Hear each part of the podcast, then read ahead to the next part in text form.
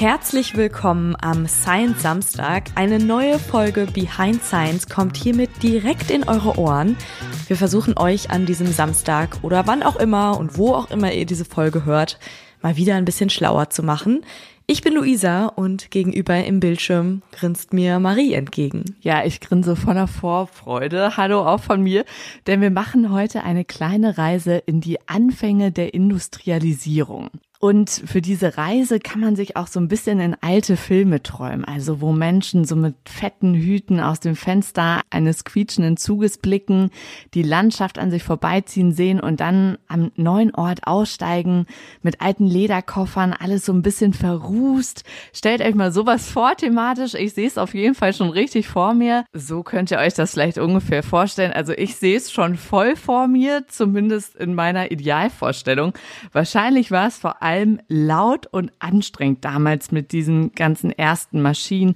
Und wie wir jetzt überhaupt gedanklich dahin kommen, das werdet ihr gleich hören. Mhm, auf jeden Fall ein schönes Bild, aber ich fürchte auch, dass die Geschichte nicht ganz so romantisch ist. So viel können wir auf jeden Fall auch schon vorwegnehmen. Wir sprechen heute nicht direkt über den Erfinder, sondern über den Verbesserer einer Maschine, die ein neues Zeitalter eingeläutet hat. Es geht um James Watt und die Erfindung bzw. die Verbesserung der Dampfmaschine. Falls ihr euch jetzt fragt, James Watt, bleibt dran. Behind Science. Geschichten aus der Wissenschaft. Mit Marie Eickhoff und Luisa Pfeiffenschneider. Okay, danke. Jetzt weiß ich gar nicht mehr, wie ich seinen Namen richtig aussprechen soll. Lassen wir, ich glaube, wir lassen es einfach bei James. Das ist einfach. Und James war ein schottischer Erfinder und wohl einer der bekanntesten Studienabbrecher der Geschichte. Wobei es gibt ja auch noch so andere berühmte Studienabbrecher, Mark Zuckerberg, Steve Jobs. Das sind so die aus unserer Zeit, die immer mal gerne genannt werden, wenn Leute Studium oder Ausbildung abbrechen wollen. Habe ich zumindest schon ein paar Mal gehört. Ich breche mein Studium oder meine Ausbildung ab, aber immerhin hat Steve Jobs ja auch noch was ohne abgeschlossene Ausbildung mhm. geschafft. Das ist ja eine ganz schöne, ähm, ich will nicht sagen Ausrede, weil es kann ja auch wirklich viel bringen. Also es kann ja auch Stimmt. was total positiv verändern, ne? Aber genau, unser heutiger Erfinder gehört auf jeden Fall auch dazu. Ich glaube, meistens bringt eine abgeschlossene Ausbildung dann schon was. Aber James Watt hat sich irgendwie ohne Ausbildung zum anerkannten Erfinder gemausert. Anfangs sah das mit ihm noch gar nicht so vielversprechend aus. Er wurde in der schottischen Hafenstadt Greenock geboren im Januar siebzehnhundertsechsunddreißig. Seine Eltern waren nicht besonders wohlhabend, aber jetzt auch nicht arm. Aber sie waren trotzdem sehr gebildet. Man würde sie heute wahrscheinlich so zur Mittelschicht zählen. Sein Großvater war schon Mathematiklehrer und sein Vater war Zimmermann und hat nautische Geräte konstruiert. Nautik bezeichnet alles rund um die Schifffahrt. Er hat also Geräte für die Schifffahrt konstruiert. Wer weiß, vielleicht hat er sich auch mal Gedanken gemacht über die Konstruktion von Rettungsbooten. Darüber haben wir in der vorletzten Folge gesprochen. Würde auf jeden Fall zur Nautik passen. Ja, wer weiß. Jedenfalls konnte er mit seinem Wissen seinen Sohn James optimal unterrichten, denn James war so ein bisschen so ein kränkliches Kind mit chronischen Kopfschmerzen und er musste teilweise dann auch von den Eltern zu Hause unterrichtet werden. Das konnte der Vater dann eben unter anderem machen. James hat schon als Kind aber auch gern experimentiert und hat jeden Gegenstand auseinandergebaut, um die Funktionsweise zu verstehen. Da musste ich so ein bisschen an die Folge mit Hedy Lamarr denken, die ja Stimmt. auch irgendwie schon als Kind immer alles wissen wollte und ihre mhm. Spieluhren da auseinandergebaut hat. James hat aber auch vieles gesammelt, also Pflanzen und Steine und sich die Geschichten dazu ausgedacht. Es gibt einen schottischen Nationaldichter, Walter Scott, der hat später mal gesagt, er sei ganz froh, dass James dann doch Ingenieur geworden ist, denn James' Talent zum Geschichtenerzählen hätte ihm ansonsten vielleicht ernsthafte Konkurrenz gemacht. Ja, er hatte sehr, sehr viele Talente. Fähigkeiten, sehr viele Talente, aber dann ist er doch bei den Ingenieurfächern geblieben und das sollte sich auszahlen. Das hat er dann beibehalten und auch weiter verfolgt und weil seine Eltern ihm kein Studium finanzieren konnten, also so wohlhabend waren sie dann eben nicht. Er hatte sich damals auch für ein Medizinstudium interessiert. beginnt er dann eine Mechaniklehre. Die bricht er aber, wir haben es am Anfang schon angekündigt, nach einigen Jahren ab, schließt sie nicht richtig ab und bekommt dann aber trotzdem einen Job an der Universität Glasgow. Er ist damals schon auch bekannt dafür, dass er so Sachen gut durchdringen kann und dass er ein gutes Auge für Mechaniken und so weiter hat. Und das ist wirklich ein Job nach seinem Geschmack. Also er hört auf, in der klassischen Lehre äh, zu lernen, sondern bringt sich das alles so ein bisschen Learning by Doing bei. Er soll da Instrumente der Physik und der Astronomie instand halten und eben dann gegebenenfalls auch mal zusammenflicken. Zum Beispiel sowas wie Kompasse oder Quadranten.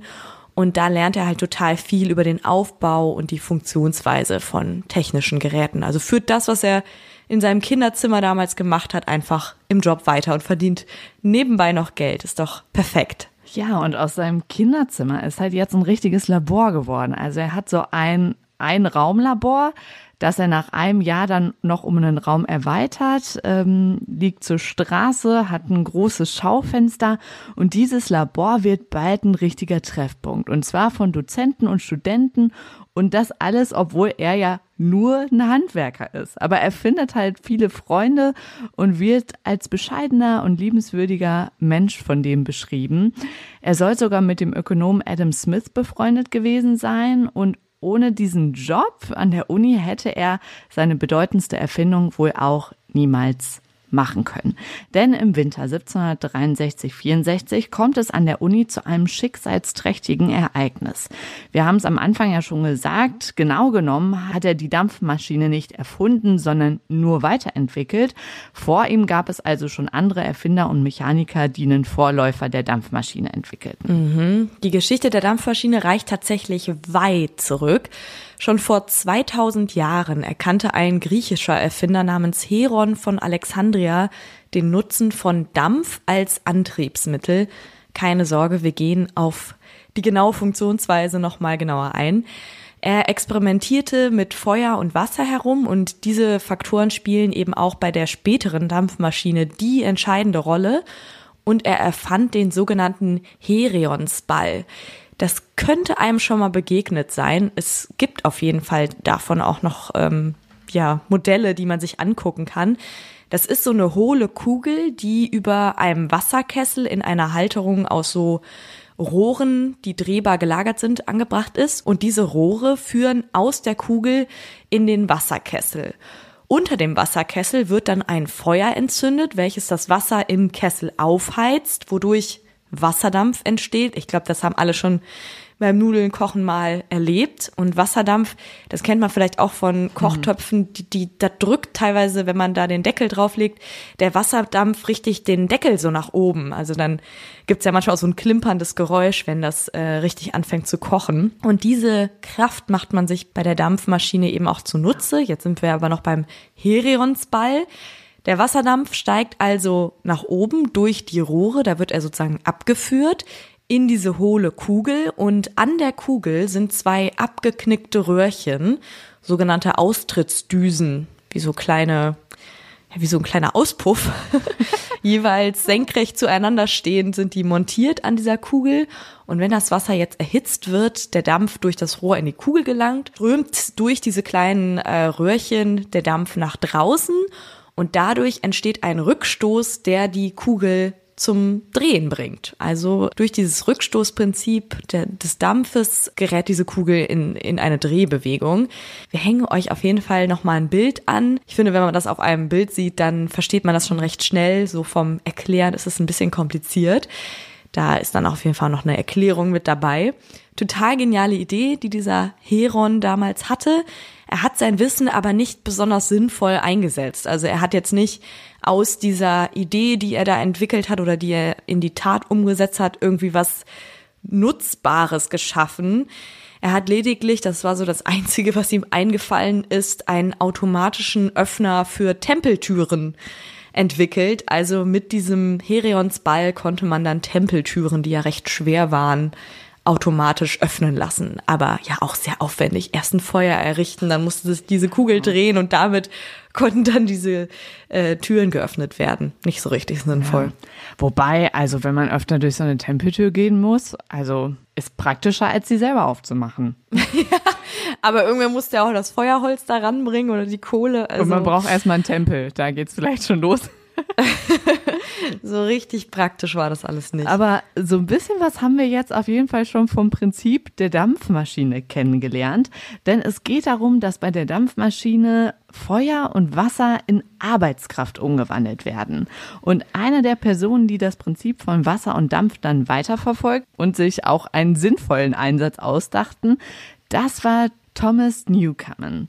Er baute seine Idee zwar mit Hilfe der Ideen zweier anderer Erfinder auf, aber das gelang ihm so gut, dass die Dampfmaschine erstmals eingesetzt werden konnte. Deshalb gebührt ihm auf jeden Fall besondere Anerkennung.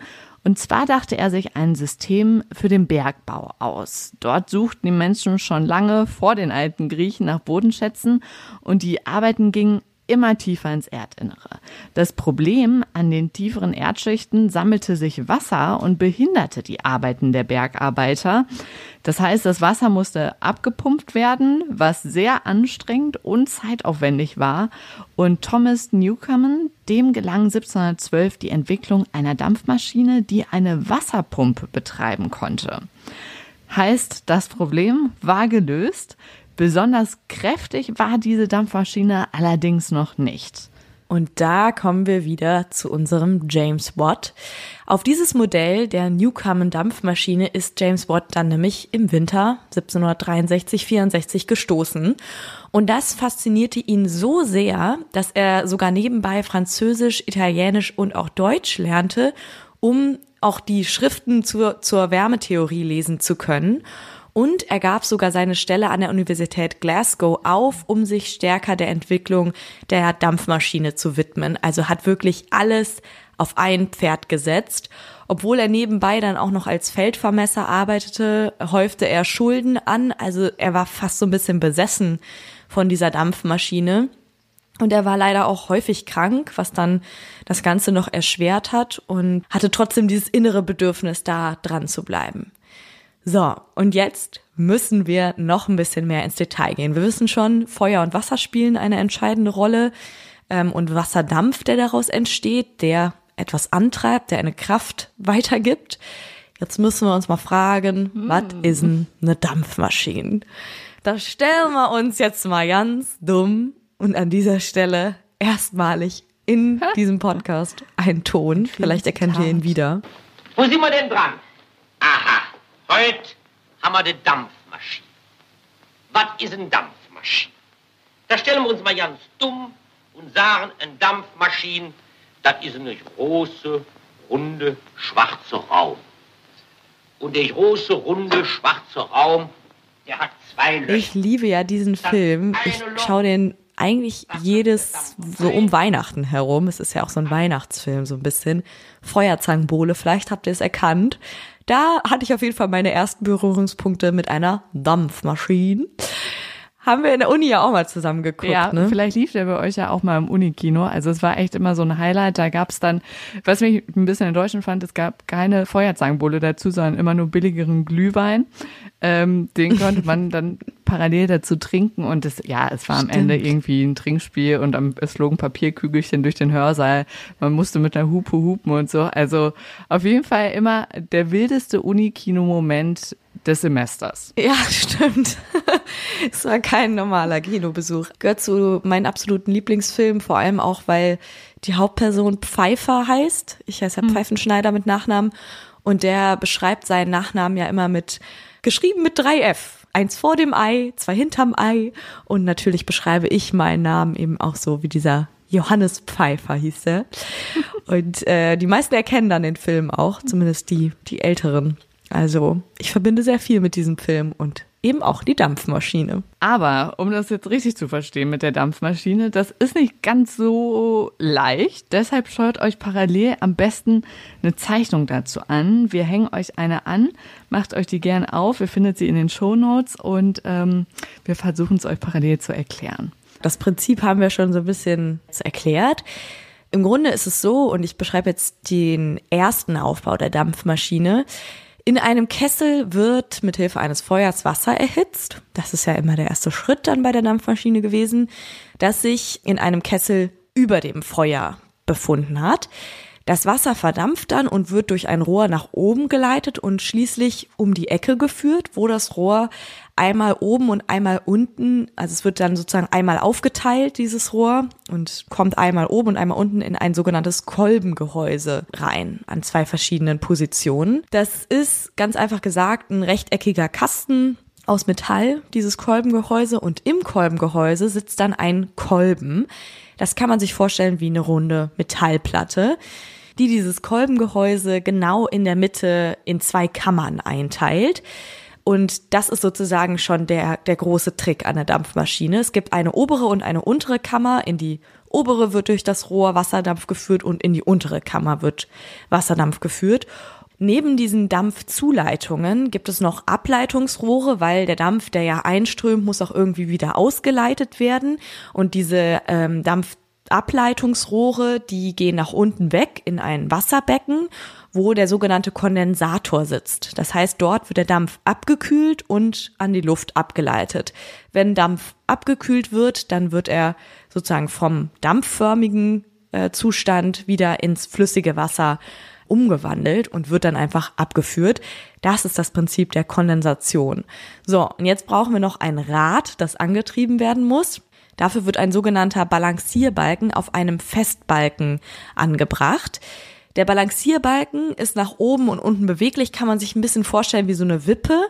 Und der Balken wird dann auf der einen Seite mit dem Kolben, der ja in diesem Kolbengehäuse sitzt, verbunden und auf der anderen Seite mit einem zum Beispiel mit einem Rad, was angetrieben werden soll, durch so eine Stange. Und dann gibt's noch zwei Dampfventile, die den Eintritt des Dampfes in das Kolbengehäuse verhindern können, aber das nur abwechseln. Das heißt, die setzen sich vor diese Rohre, ähm, wo der Dampf in das Kolbengehäuse einströmt, aber eben abwechselnd. So, und die werden ebenfalls am Balancierbalken befestigt, damit das Ganze abwechselnd sich vor die Öffnungen schieben kann. Das heißt, weil der Balancierbalken wippen kann, ist das dann immer abwechselnd auf und zu. Genau, eins ist immer offen und eins ist geschlossen. Niemals beide gleichzeitig, weil dann wird die Dampfmaschine nicht funktionieren, weil sie ja sozusagen in Bewegung gesetzt werden muss. Und wie wird die jetzt in Bewegung gesetzt? Wenn jetzt das Feuer entzündet wird, erhitzt sich das Wasser, was ja in diesem Kessel ist. Es entsteht Wasserdampf, der expandiert, also breitet sich aus, steigt nach oben und dadurch steigt er durch diese Rohre, die ja einmal um die Ecke gehen. Der Dampf gelangt dann in eine der Kammern, weil die andere verschlossen ist, in dieses Kolbengehäuse und je nachdem dann, wo das Ventil gerade offen ist, in das in die untere oder die obere Kammer und drückt den Kolben entweder nach oben oder nach unten, weil in diesen Kammern expandiert der Dampf ja auch. Und durch diese, diesen Druck bewegt sich der Balancierbalken, der ja mit dem Kolben verbunden ist, entsprechend nach oben oder nach unten. Und da dieser Balancierbalken ja auch mit dem Rad verbunden ist, setzt er das Rad in Bewegung. Klingt jetzt komplizierter, als es am Ende ist. Also, falls ihr jetzt nicht ganz hinterhergekommen seid, am Ende zählt es eigentlich hauptsächlich zu wissen, dass durch den Wasserdampf ein Kolben bewegt wird, der ein Rad antreibt und das wiederum eine weitere Bewegung in Gang setzen kann. Und bei der Dampflok ist das Rad sozusagen die Endbewegung, die erzielt werden soll, aber am Rad könnte zum Beispiel auch noch eine Pumpe angeschlossen werden, wie das dann zum Beispiel für den Bergbau gebraucht wurde. Die Leistung von James Watt war es jetzt in diesem ganzen ähm, Prozess, den Kondensator weiterzuentwickeln. Wir erinnern uns, der Kondensator sorgt dafür, dass der Wasserdampf abgekühlt und abgeleitet werden kann. Und bei Thomas Newcomen, der das ja schon im Bergbau ausprobiert hatte, befindet sich der Kondensator im Kolbengehäuse selbst. Und es wird da direkt Wasser ins Gehäuse gespritzt. Dadurch kondensiert der Dampf zwar, also das klappt, dass der sich abkühlt, aber gleichzeitig kühlt sich auch das gesamte Gehäuse ab und es geht einfach total viel Energie flöten. Und das führt dazu, dass der Betrieb der Maschine dann ineffizienter ist.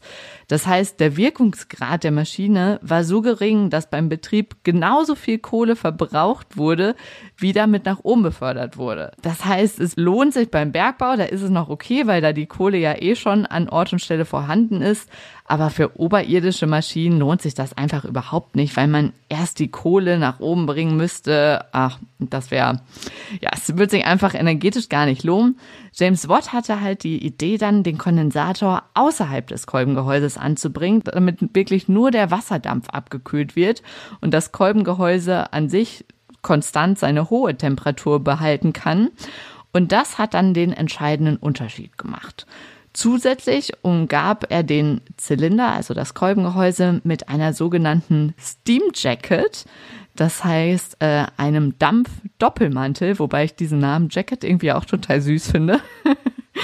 Kann man sich vorstellen wie die Doppelwand in so einer Thermoskanne. Also das hilft ja dann auch, damit es noch besser warm gehalten wird. Der Zylinder wurde somit Dampf umspült, um dessen Wärmeverluste zu verringern. Und diesen Doppelmantel, den isolierte er mit senkrecht angebrachten Holzbrettern. Also der Mantel wurde auch nochmal isoliert. Sicher ist sicher. Der entscheidende Faktor ist eben, dass der Kondensator an einer anderen Stelle angebracht wird und nicht direkt da, wo die Energie erzeugt wird. Wie gesagt, schaut euch auf jeden Fall nochmal ein, ein Bild an des Aufbaus, wenn euch das noch genauer interessiert. Es ist sehr theoretisch. Wir sind jetzt aber auch durch mit dem theoretischen Teil. James Watt braucht natürlich jetzt, der hatte diese Idee ähm, und ist sehr überzeugt davon, er braucht aber Geld. Die, das mhm. hatte er da selber noch nicht und kann dann den Eisenfabrikanten John Röbuck überzeugen, ihm da finanzielle Hilfe anzubieten. Und er meldet mit dessen Hilfe siebzehnhundertneunundsechzig das Patent für seine Weiterentwicklung an. Also knapp sechs Jahre, nachdem er das erste Modell dieser Dampfmaschine entdeckt hat. Und dann hat er es sozusagen innerhalb von sechs Jahren weiterentwickelt, sodass er jetzt ein Patent anmelden kann. Dieses Patent heißt, die Methode, um den Dampfverbrauch in Dampfmaschinen zu verringern, der separate Kondensator. Also genau das, was wir gerade beschrieben haben. Der Kondensator wird an einer anderen Stelle angebracht. Versteht man sogar, ne? Den Namen. Also ich finde, manchmal so Namen von irgendwelchen Bachelorarbeiten oder so, verstehst du ja am Ende gar nicht mehr. Stimmt. Aber der geht eigentlich. Ja, stimmt. Das beschreibt genau, was es war sozusagen. Das heißt, ganz wichtig, er hat die Dampfmaschine nicht erfunden, er hat sie weiterentwickelt und das sagt auch dieses Patent aus.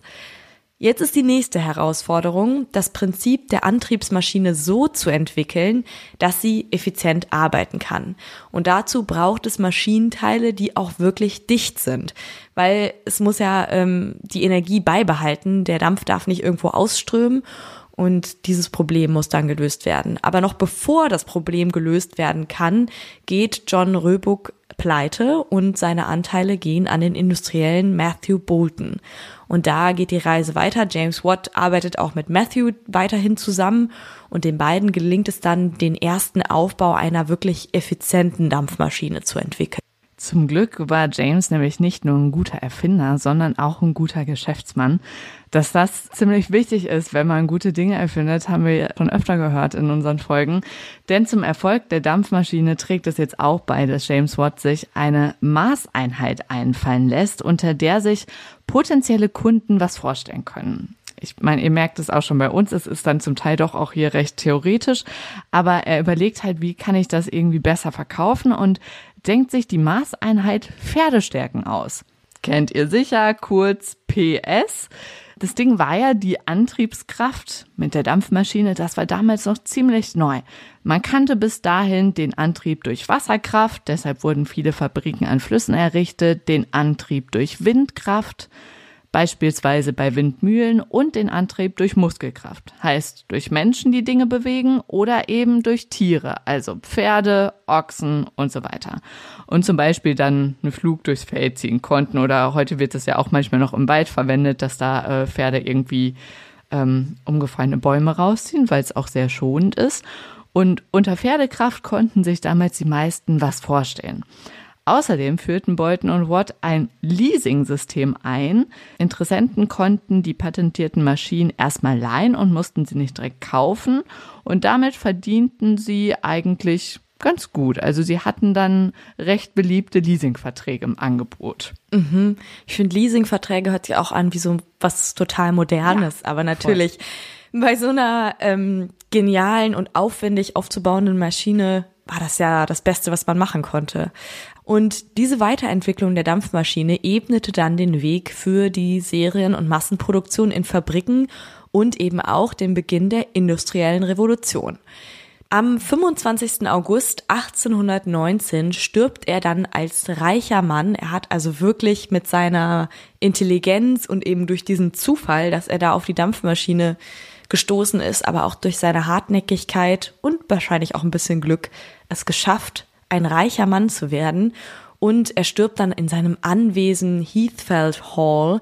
Er hatte sogar sechs Kinder, von dem leider nur ein Kind überlebt hat, ihn überlebt hat. Das ist in Birmingham, wo er stirbt, und noch heute erinnert an ihn die international anerkannte Maßeinheit für elektrische Leistung, eine sehr, sehr große Auszeichnung und Ehre, Watt. Ihr kennt sie sicherlich. Und du hast schon gesagt, durch den neuen Antrieb konnten halt jetzt Maschinen so effizient betrieben werden, dass eine Massenproduktion in bestimmten Sektoren möglich war.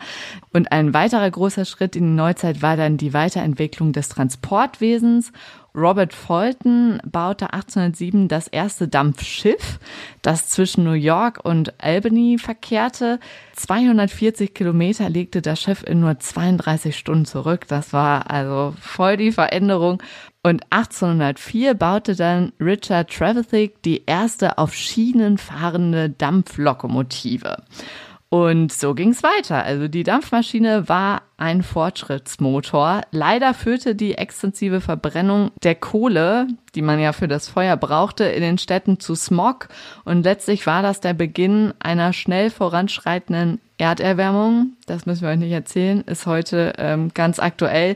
Man holte immer mehr Kohle aus dem Boden für Maschinen. Dafür wurden die Maschinen aber auch immer effizienter. Aber diese Kohle wurde halt trotzdem weiter verbrannt, um Maschinen zu betreiben und so weiter. Also trotz des Fortschritts läutete der Durchbruch der Dampfmaschine auch eine sehr dunkle Zeit ein. Mhm. Ja, und das war ja auch teilweise, waren das ja unmenschliche Bedingungen, unter denen die Arbeiter dann nah an diesen Maschinen gearbeitet haben. Also wer sich mit der Industrialisierung beschäftigt hat, weiß, das war nicht nur eine goldene Zeit, zumindest nicht für alle. Das war sie, die Geschichte der Dampfmaschine. Hoffentlich hat euch die Folge gefallen.